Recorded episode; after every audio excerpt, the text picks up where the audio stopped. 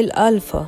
مفتاح الجين سبعة أو النموذج البشري رقم سبعة يعني التأثير التسهيل القيادة. الشخص اللي بيحرك المجموعة لقدام وبيرشد الناس ويوجههم. ولسان حاله بيقول أنا شايف مستقبل أحسن من كده. أنا إيفون ماتا ودي سلسلة مفاتيح الجينات. طيب إيه هو الشكل اللي النموذج ده المفروض يكون عليه في الترددات العالية؟ هو الشخص اللي عنده دافع فطري للقيادة بيجسد القوة الكامنة وراء العرش. بنلاقي فيه موهبة الإرشاد الحقيقية وهي التمكين بمحبة من ورا الكواليس. هو بيمثل الاتجاه نحو المستقبل القيادة الحقيقية بدون فرض نفسه على حد. وجوهر قيادته بيكون يا إما بإدخال رتم جديد على المجتمع أو بهدم ال rhythm القديم. شريك جين سبعة المقرب بيكون جين 13 أو جين صاحب الثقة لأنه بيملك حكمة أنثوية. هما الاتنين مع بعض بيقدروا يستخدموا خبراتهم لصناعة المستقبل بدقة وصبر. جين سبعة أو ألفا بيقدر يكون في علاقة وثيقة كمان مع الرئيس جين واحد وتلاتين لأنهم بيجسدوا مع بعض القيادة المنطقية وبيكون عندهم رؤية واضحة وهي مستقبل أفضل للبشرية. النموذجين دول هم القادة الديمقراطيين اللي بيجوا عن طريق الانتخاب. الشفافية والتفاني والفضيلة هي السمات المميزة لقيادتهم. نموذج ألفا أو جين سبعة عنده حضور مغناطيسي قوي. عنده القدرة على تنظيم أي مجموعة عشان تكون على نفس الموجة.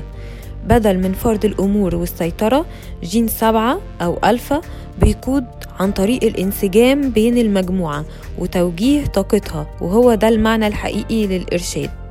مش بيعلن ألفا عن اتجاه موحد ولكن هو بيساعد كل واحد في المجموعة على إنه يلاقي طريقه الخاص وبالتالي مش بيغتصب قوتهم الفردية. وعشان كده بمجرد التواجد في حالته الناس بتقدر توصل لوضوح عميق عن اتجاههم الخاص في الحياة. ظل الجين ده هي إنك بتحس بالغيرة.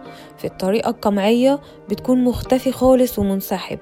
خد بالك أنت جواك البصمة الجينية إنك تكون معروف كقائد ولكن من ورا الستارة وده بيخلق ضغط كبير عليك وبيخلي عندك إحباط واستياء وكل ده بيظهر عليك سواء جسديا أو نفسيا.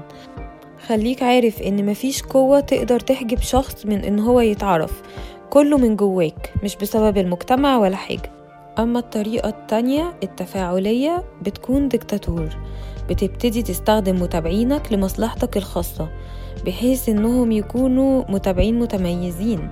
أنت شاطر قوي في فهم الشخصيات بتقدر تتلاعب بيهم بحيث تحصرهم في أنماط معينة فكرية أو عقائدية. وبتلعب معاهم ألعاب قوية سواء بالمشاعر أو بالمادة. الفكرة كلها بتتمثل في إنك بتخليهم يفهموا إنهم محتاجين يكونوا تحت قيادتك. وملخص الجين ده هو إنك بتمر بثلاث مستويات الظل وهو إنك تحس بالانفصال والغيرة. فبتتعامل معاه بطريقتين القمعية وهي إنك تكون مختفي والتفاعلية هي إنك تكون ديكتاتور. ولكن لما بتكون مستمع حقيقي بتقدر تكون مرشد مثالي وبتوصل للهدية وهي الإرشاد.